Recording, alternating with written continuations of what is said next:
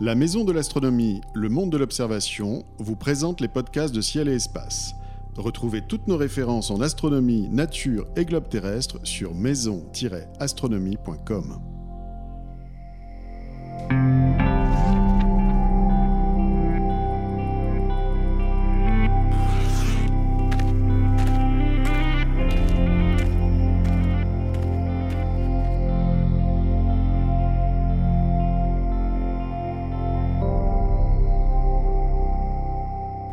Bonjour et bienvenue sur Ciel et Espace Radio pour une émission consacrée aux éphémérides largement renouvelées.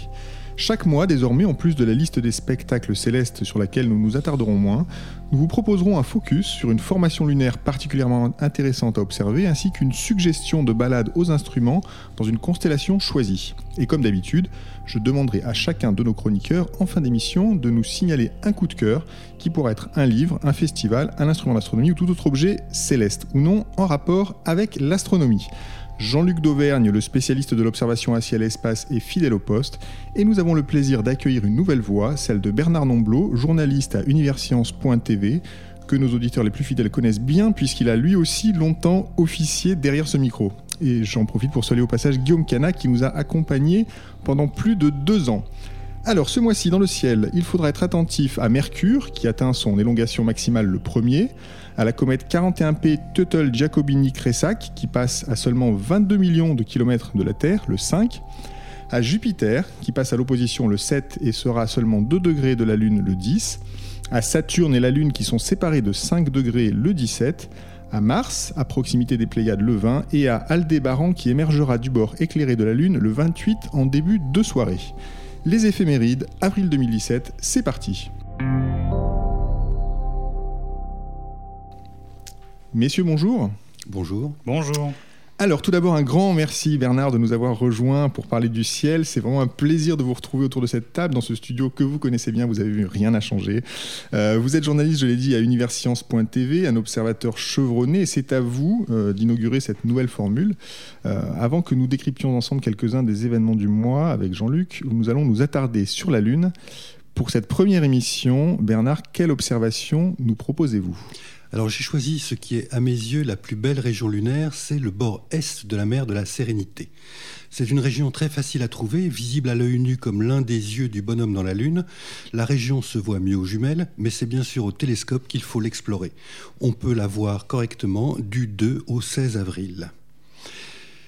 C'est le rempart d'un grand bassin, le bassin Serenitatis, formé par un impact monstrueux il y a environ 3 milliards 900 millions d'années, à l'époque dite nectarienne. C'est de cette période que date aussi le cratère Lemonnier, qui est sur le bord. Un peu plus tard, au début de la période imbrienne, entre 3,8 et 3,2 milliards d'années, se forme le cratère Posidonius, cratère classique de 100 km de diamètre, avec une amorce de double enceinte visible à l'est. Toute la région est envahie de laves remontant des profondeurs vers la même époque. Il y a eu plusieurs épisodes de volcanisme et les teintes de la mer montrent assez facilement les différents flots de lave, surtout lorsque le soleil est haut sur la région. Ce flot de lave est remonté dans l'arène de Posidonius et a envahi le cratère Lemonnier, ne laissant qu'une baie ouverte sur la mer. En se refroidissant, la lave s'est contractée, formant dans la mer la Dorsa Smirnov, appelée jadis la ride serpentine. Smirnov n'était pas un distillateur d'alcool de grain, mais un géologue russe mort en 1947. La région a été relativement bien explorée par Apollo 17 en décembre 1972 et par le robot automatique Lunokhod 2 de janvier à juin 1973. Il a parcouru 42 km dans le cratère Lemonnier, un record qui n'a été battu que par le robot Opportunity sur Mars en 2014. Quant à Apollo 17, c'est à mon avis la plus belle des missions Apollo, la plus longue, celle qui rapporte le plus de roches et la seule à avoir emmené un géologue. Le site d'atterrissage d'Apollo 17 se trouve facilement au sud-est de la mer, à proximité immédiate du petit cratère Chingte de 5 km de diamètre les astronautes ont exploré et échantillonné pendant trois jours deux massifs montagneux faisant partie du bassin Serenitatis et le sol de la vallée formé de lave très sombre, bien visible lorsque le soleil est haut. Ce même éclairage permet de voir un glissement de terrain plus clair descendant du massif sud. à quel moment faut-il observer la Lune pour apprécier tous les détails dont vous venez de nous parler? Tout le temps. Euh, en fait, on, doit observer la Lune dès que le Soleil se lève sur une formation pour voir les reliefs les moins élevés. On peut voir des, hauteurs de quelques dizaines de mètres qui euh, projettent des ombres gigantesques.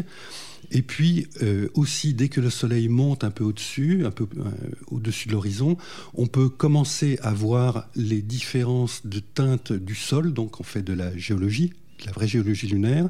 Et puis, quand les éclairages sont maximum, on n'a plus du tout d'ombre, mais on voit par, par, exemple parfaitement bien ce glissement de terrain sur le massif sud de, du site d'Apollo 17. On voit une forme triangulaire assez facile à voir avec un télescope de 20 cm.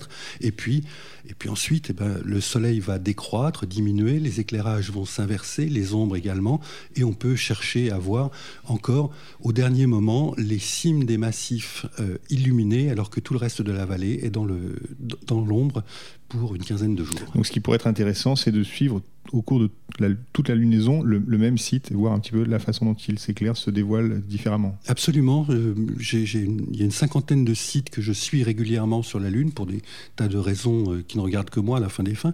Et ces, sites, eh bien, j'essaye de les observer, de les dessiner euh, le plus souvent possible. C'est-à-dire, il y a un certain nombre de sites dont j'ai une douzaine de dessins, y compris des, dessins difficiles à faire au moment de la pleine lune, quand, c'est éblouissant, qu'on ne voit pas les fins détails, qu'on ne voit pas un petit cratère de 2 km, mais par contre on voit l'auréole de débris d'une dizaine de kilomètres qui, qui l'entoure.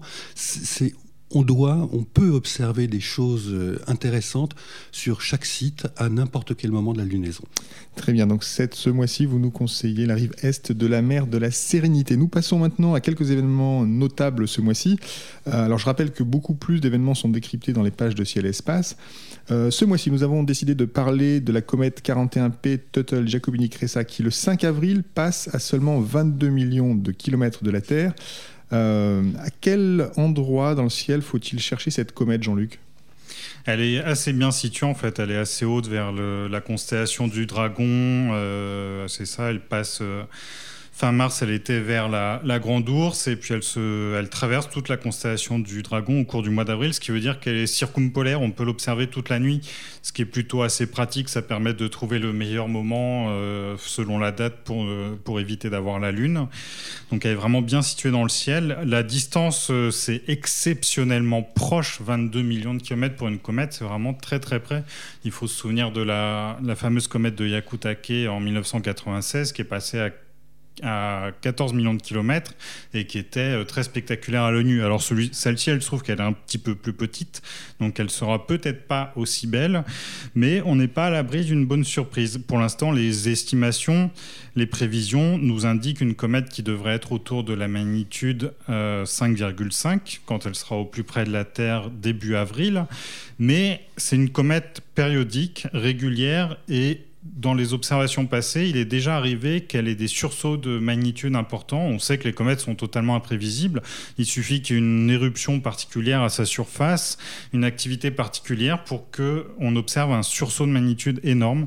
De cette façon, en 1973, il y a eu un saut de 10 magnitudes. 10 magnitudes, c'est considérable. Elle est devenue des milliers de fois plus brillante euh, d'un seul coup. Et donc, si on avait, par la plus grande chance, euh, l'occasion de voir ça au mois d'avril, un tel sursaut de magnitude, là, elle deviendrait franchement visible à l'œil nu. En tout cas, à défaut, euh, munissez-vous d'une paire de jumelles. Déjà, ce sera bien une paire de jumelles 10 x 50. Si les gens, les, auditeurs veulent avoir une carte du ciel, ils peuvent la retrouver dans les pages de l'Almanach de Ciel et Espace, qui est disponible en version papier et en version numérique sur l'application Ciel et Espace Le Plus. Il y a une carte détaillée, date par date, où on peut vraiment, euh, du coup, savoir exactement où la chercher. Et dans un ciel noir, normalement, il n'y a aucun problème pour la retrouver aux jumelles. Il sera aussi intéressant, je pense, de prendre des photos avec des objectifs de focale moyenne à courte si on a un très bon ciel. Vu qu'elle passe très près de la, de la Terre, sa queue de gaz, normalement, devrait avoir une taille apparente assez importante. On peut s'attendre à ça. Encore une fois, ça dépend de son activité. On ne peut pas être oracle tant qu'elle n'est pas passée. Mais voilà, c'est quelque chose à surveiller aussi en photo. Euh, Bernard, une comète dans, un, dans une jumelle, ça ressemble à quoi? Pour quelqu'un qui n'aurait jamais vu une comète dans une paire de jumelles? Ça ressemble à quoi? Ça dépend des comètes, bien évidemment. Il y en a de, somptueuses, il y en a eu de somptueuses. J'espère que celle-ci sera du même niveau. C'est euh, c'est souvent euh, un objet relativement étendu, flou et, euh, diaphane. C'est-à-dire qu'on a, on a vraiment l'impression que c'est euh, que c'est très diffus, qu'il n'y a pas grand-chose. Il y a un point lumineux au centre, visible ou pas d'ailleurs. C'est le, le, noyau, pseudo-noyau d'ailleurs, parce qu'on ne voit jamais le noyau de la comète. Qui est vraiment minuscule, il faut se. Le noyau est toujours minuscule, hein. c'est de l'ordre d'une dizaine de kilomètres, on va dire, dans, en grosse fourchette, mais euh, on, ne le voit jamais. Par contre, on peut voir euh, la chevelure interne, c'est-à-dire euh, un point lumineux, donc relativement plus lumineux que le reste, et puis, et puis une espèce de brouillard flou, de, nébulosité, de, nuages pâles autour. Et l'intérêt, c'est que comme cette comète passe près de la Terre, on va voir assez vite se déplacer la comète par rapport au fond étoilé. Et là, c'est toujours assez intéressant à voir quand elle passe devant une étoile, quand une partie de la chevelure passe devant une étoile, eh ben, on voit quand même l'étoile derrière, ce qui prouve bien que c'est quand même que du pas grand-chose, mais qui reste un peu visible.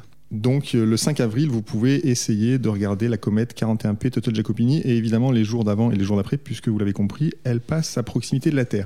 On passe à l'événement du 7 avril. Alors un événement important, Jupiter est à l'opposition, euh, donc c'est vraiment le moment pour observer la géante gazeuse du système solaire. Jean-Luc, rappelez-nous rapidement d'abord ce que c'est que l'opposition d'une planète. Là, c'est très simple, c'est le moment où elle est dans la direction opposée au Soleil par rapport à la Terre. Donc ça veut dire que c'est le moment où on peut l'observer en plein milieu de nuit. Et puis c'est aussi, à quelques jours près, c'est aussi le moment où elle est au plus près de la Terre. Donc c'est vraiment toutes les conditions favorables sont réunies pour l'observer dans de bonnes conditions. Et donc euh, là, Jupiter, elle est... Bah, Enfin, tous les astronomes amateurs savent que c'est quasiment la plus belle planète à observer avec Saturne. Les deux rivalisent, on va dire. Mais Jupiter est encore plus intéressante que Saturne pour les astronomes amateurs dans la mesure où c'est un corps qui change qui change vraiment. Saturne, voir des détails à, la surface de son atmosphère, c'est difficile. C'est des détails qui sont assez peu contrastés. Par contre, sur Jupiter, ils sont vraiment très contrastés. Et aujourd'hui, les gens qui font de l'imagerie arrivent à des niveaux de détails tels qu'ils sont capables de voir des différences notables dans la météo de Jupiter de 24 heures en 24 heures. Euh, donc c'est vraiment passionnant à suivre. On a aussi les satellites qui régulièrement projettent leurs ombres sur Jupiter. Alors pour savoir où seront les satellites ce soir, savoir s'ils vont passer devant Jupiter. On peut utiliser des programmes comme WinJupos, euh, qui, est dédié spécialement aux planètes, ou alors plus simplement un logiciel de planétarium euh, gratuit comme Stellarium, permet facilement de savoir ce qu'on verra ce soir, savoir aussi si on verra ce grand euh, anticyclone qui est la grande tache rouge, qui est euh, très bien visible dans un instrument de même 100 mm, 100 à 150 mm quand, euh, quand la formation est là. Et qu'on dit un peu affaibli, non? Depuis quelques a beaucoup réduit de taille, par contre, pour l'avoir observé ces derniers mois, la couleur est plutôt marquée en ce moment. Ça, c'est aussi, il y a la taille qui change et il y a aussi la couleur. Alors d'ici à ce que nos auditeurs observent, écoutent, ça aura peut-être encore changé, mais pour l'instant, on est sur une période avec une coloration assez marquée. Et puis Jupiter, surtout, il faut avoir en tête deux choses. C'est qu'en ce moment, elle est du côté de la constellation de la Vierge. C'est d'une hauteur plutôt moyenne pour nous, mais en ce moment, elle descend. Après, les constellations qui suivent sont des constellations plus basses, moins favorables pour l'hémisphère nord. Donc, il faut vraiment en profiter. Et puis, l'autre chose très très importante, c'est la présence de la sonde Juno autour de Jupiter. Donc, la sonde Juno, on peut rappeler qu'elle est là autour de Jupiter depuis l'été 2016. Et sur cette sonde, il y a une caméra destinée au grand public, aux astronomes amateurs notamment. C'est une caméra, en gros, euh, qui est comparable à un appareil photo avec un objectif de 50 mm, euh, donc une caméra assez euh, basique on va dire. Mais ce qui se passe, c'est que la sonde Juno fait des survols à 5000 km seulement de la surface de Jupiter. Elle est obligée de passer très très bas pour passer sous la ceinture de, radiation de la planète en étant sur une orbite polaire très très elliptique. Donc il y a des survols comme ça tous les 53 jours, très très rapprochés. Et pour préparer ces survols, il faut des images prises depuis le sol, donc par les astronomes amateurs. Et donc il faut en profiter dans cette période-là. Le prochain survol, c'est le 19 mai. Et donc dans les 15 jours à peu près avant cette date, il est très important d'avoir des images prises depuis le sol pour localiser les formations qu'il faudra pointer avec euh, cette caméra. Donc il ne faut pas hésiter à aller sur le site de Junocam et euh, s'inscrire, s'enregistrer et partager ces images. Donc un appel aux astronomes amateurs un petit peu quand même euh, équipés. Hein.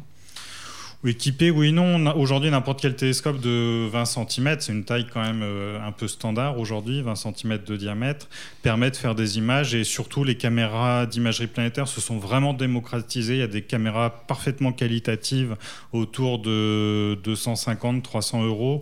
Donc il n'y a plus vraiment a plus vraiment d'obstacles de, ce côté-là, du côté du matériel, l'informatique. Tout le monde a plus ou moins un ordinateur portable dans un coin qui traîne. Euh, euh, donc voilà, il n'y a, y a, pas trop de problèmes de ce côté-là. Après, il faut, voilà, il faut apprendre à bien régler le télescope, trouver les bonnes conditions d'observation. Le challenge est plutôt là plutôt que du côté du matériel. Euh, Bernard, pour le plaisir des yeux sur Jupiter, qu'est-ce que vous observeriez en premier? Euh, moi, j'aime beaucoup Jupiter parce que c'est quand même une planète qui change euh, très régulièrement, comme le disait Jean-Luc. Euh, alors, la région de la tache rouge et puis surtout celle qui suit la tache rouge, c'est-à-dire que la tache rouge forme une euh, est, légèrement au-dessus de la bande équatoriale euh, sud. Et euh, il, y a une, il y a une baie dans cette bande dans laquelle se trouve la tache rouge. Et derrière il y a toujours d'énormes turbulences, c'est-à-dire qu'on voit des nuages blancs en général qui, qui changent de forme de, jour en jour ou de, semaine en semaine si on, si on se contente d'observer. On voit moins aujourd'hui que ce qu'on arrive à photographier, euh, alors que c'était totalement le contraire jusqu'à il y a une quinzaine d'années. Hein. Et euh, donc ça, c'est fabuleux. Et puis moi, ce qui ne me lasse jamais, c'est le passage des satellites sur Jupiter. C'est-à-dire que on voit arriver un point extrêmement brillant qui est qui reste très brillant quand il est sur le bord, sur le limbe de la planète, et puis qui petit à petit paraît de moins en moins brillant, tout simplement parce que la, la, surface de la planète est elle aussi très brillante, donc le contraste entre les deux diminue, et puis petit à petit, on voit l'ombre aussi. Donc, et au moment de l'opposition, on a l'ombre qui est quasiment en même temps que le passage du satellite. On peut voir si les conditions atmosphériques sont euh, bonnes, et si on a un gros télescope, on peut voir par exemple Io masquant partiellement son ombre. On a ce passage euh, fabuleux d'un point très brillant, euh, suivi immédiatement d'un point très sombre, et ça c'est absolument splendide. Une impression de voir la mécanique céleste se faire devant nos yeux d'une part, et puis, puis un spectacle esthétiquement euh, très gratifiant. Très bien, donc en avril, n'oubliez pas d'observer Jupiter, et observer Jupiter, c'est aussi observer le passage de ses satellites. Jean-Luc, chaque mois, alors désormais, vous nous proposerez aussi une balade à l'instrument dans une constellation particulièrement bien visible dans le ciel. Ce mois-ci, où nous emmenez-vous? Alors pour euh, commencer, on va faire très simple. On va partir avec euh, la constellation de la Grande Ourse. Euh, où il y a beaucoup de choses à dire et beaucoup de choses à découvrir. En fait, la Grande Ourse, quand on la regarde, elle fait penser un petit peu à la mât ouverte des Pléiades, ce petit groupe d'étoiles du côté de la constellation du Taureau. Et en fait, c'est pas totalement un hasard. La Grande Ourse, en fait, c'est en quelque sorte des Pléiades qu'on verrait un peu plus proches. C'est des étoiles qui sont toutes nées au même endroit. Il y a 500 millions d'années à peu près, donc elles sont toutes relativement jeunes. C'est des jeunes étoiles bleues. Et ces étoiles se trouvent proches de nous. C'est pour ça qu'au lieu de former un petit amas d'étoiles à l'œil nu, ça forme, euh, ça forme une constellation, une grande constellation. Euh, donc ces, étoiles se trouvent à 80 années-lumière et au milieu de ces étoiles, on peut trouver des objets beaucoup plus lointains. Alors on a coutume de dire en s'amusant que le que l'objet le, plus lointain qu'on puisse voir à l'œil nu, c'est la galaxie d'Andromède, située à, entre 2 et 3 millions d'années-lumière.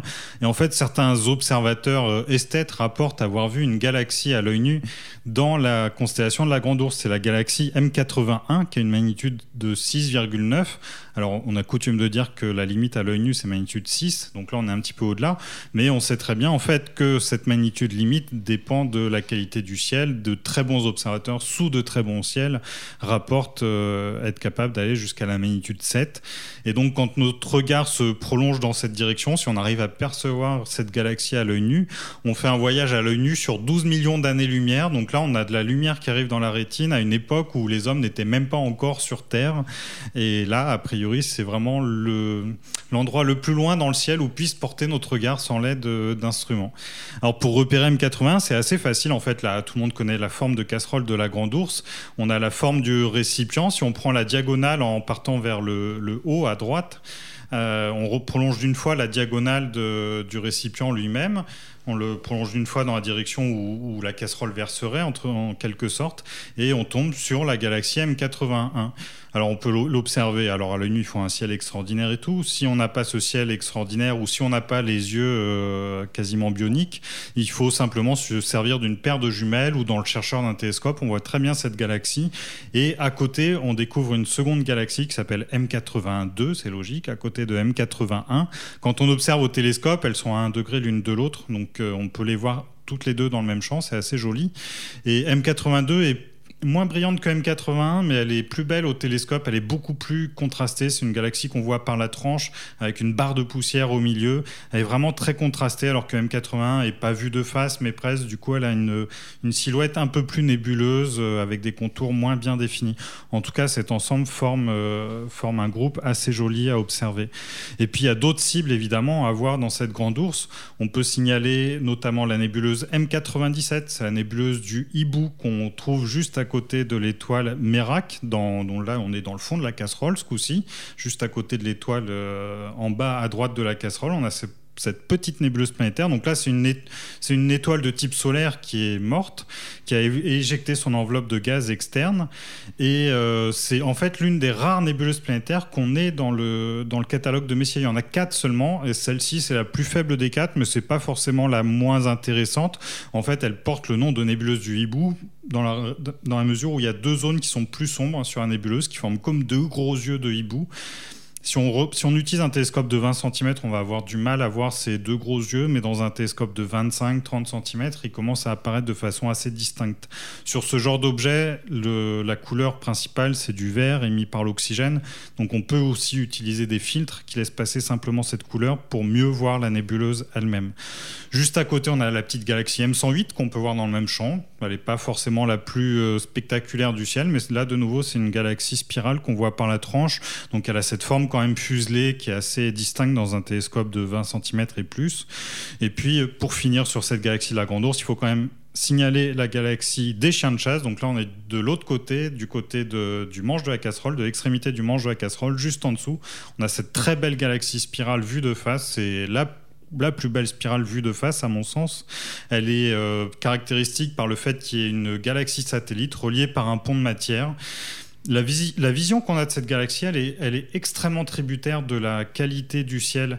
Euh, ça m'est arrivé dans le désert de regarder la galaxie avec une simple lunette de 80 mm de diamètre, donc toute petite, et avec un très bon ciel, en fait, on voyait déjà bien la galaxie avec sa galaxie satellite, alors que dans un ciel de campagne euh, française, au milieu de la pollution lumineuse, dans un télescope de 20 cm, quasiment, elle va être moins spectaculaire. Donc pour avoir une belle vision de ce genre d'objet. Là, ce coup-ci, on ne peut pas filtrer parce que les étoiles de la galaxie émettent dans toutes les couleurs. Donc, si on filtre, on va se couper d'une partie de la lumière de la galaxie. Donc là, il faut chercher un bon ciel et là, on peut avoir une vision très spectaculaire.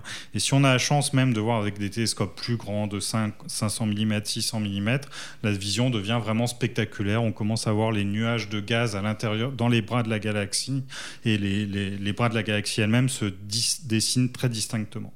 Donc exploration de la Grande Ourse, écoutez toutes les nuits du mois d'avril n'y suffiront pas. Alors nous approchons de la fin de cette émission. Bernard, Jean-Luc, c'est le moment de dévoiler votre coup de cœur, un astre, un livre, une exposition, une mission spatiale, que sais-je, un festival, un astronome, qui vous a touché ou qui vous touche? Bernard, c'est à vous. Ben moi, mon coup de cœur de ce mois-ci, il n'est pas visible pour la majorité de nos auditeurs, mais il y, a les autres, les chanceux, ceux qui sont euh, juste au nord de l'équateur ou dans l'hémisphère sud.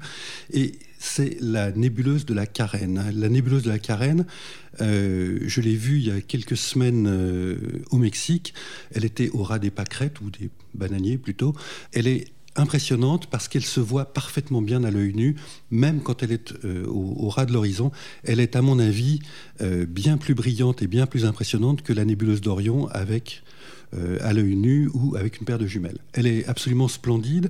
C'est une euh, nébuleuse qui donc se voit euh, parfaitement à l'œil nu et avec une paire de jumelles, on voit qu'elle est formée de deux masses, la plus brillante étant au nord, séparée par une bande sombre qui est en partie de la poussière, semble-t-il. Et elle est donc absolument superbe et surtout, elle est, c'est l'endroit où se trouve une étoile absolument monstrueuse Et quand je dis monstrueuse, je pèse mes mots. C'est-à-dire qu'en fait, cette étoile qu'on appelle état de la carène est formée, semble-t-il, de deux étoiles dont chacune a une masse d'environ 50 fois la masse du Soleil. Ce sont donc vraiment des monstres, et ces deux étoiles échangent de la matière. Cette euh, nébuleuse et l'étoile ont été découvertes, paraît-il, par Nicolas Louis de Lacaille, un astronome abbé qui avait été envoyé au Cap de Bonne-Espérance en 1751. Mais dire ça, c'est faire injure à tous les gens qui l'ont vu à l'œil nu sans jamais avoir besoin d'écrire qu'il y avait là quelque chose. Ou qui l'ont peut-être écrit et dont nous n'avons plus la trace. Voilà, ça, peut, ça peut exister également. Donc cette nébuleuse, à mon avis, elle n'a pas été découverte par quiconque, elle, elle fait partie du patrimoine de l'humanité, tout simplement. Et donc, il y a cette étoile monstrueuse à l'intérieur, et cette étoile, elle est très impressionnante, parce que observée donc le mois dernier avec une paire de jumelles, elle est euh, de magnitude entre 4 et 5. Je ne suis pas variabiliste, donc mon estimation est plus pifométrique qu'autre chose. Par contre, la couleur orangée de l'étoile se voit de façon évidente. Ça, c'est clair et net. Et cette étoile, elle est très bizarre. C'est-à-dire que au début du 19e siècle, elle était de magnitude 4 à peu près. Puis dans les années 1830, elle monte en lumière jusqu'à dépasser, jusqu'à arriver à, la magnitude de, Rigel, grosso modo.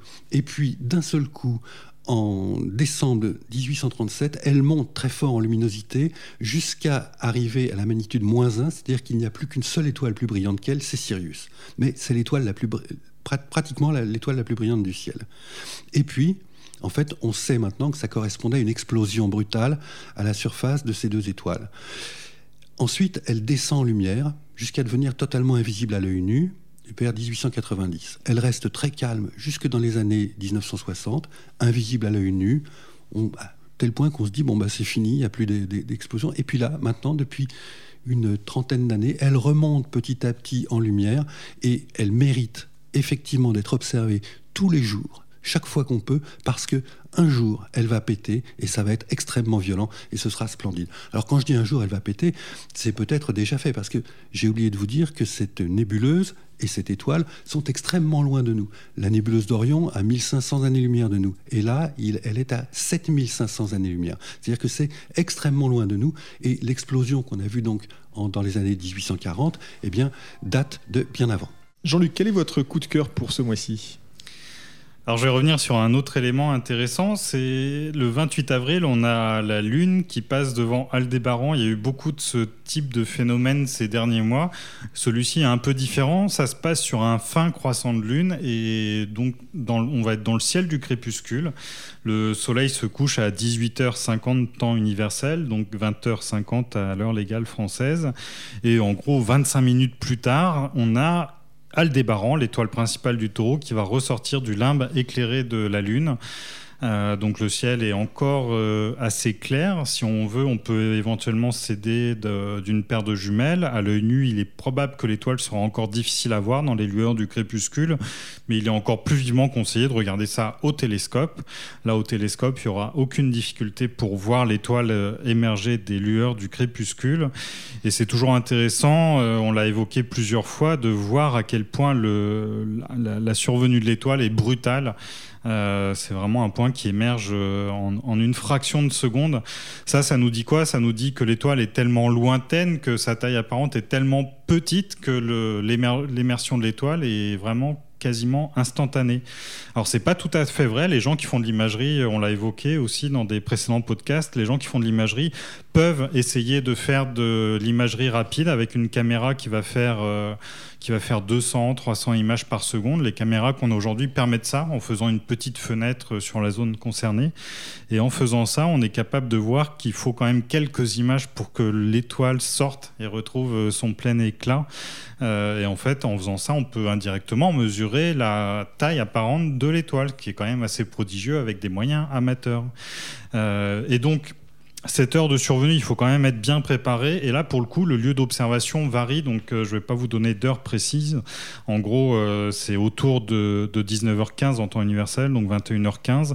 Mais ce qu'il faut faire, c'est prendre un logiciel de planétarium type Stellarium, rentrer précisément les coordonnées géographiques du lieu d'observation et regarder exactement pour un lieu donné à quelle heure va émerger l'étoile pour pas être surpris.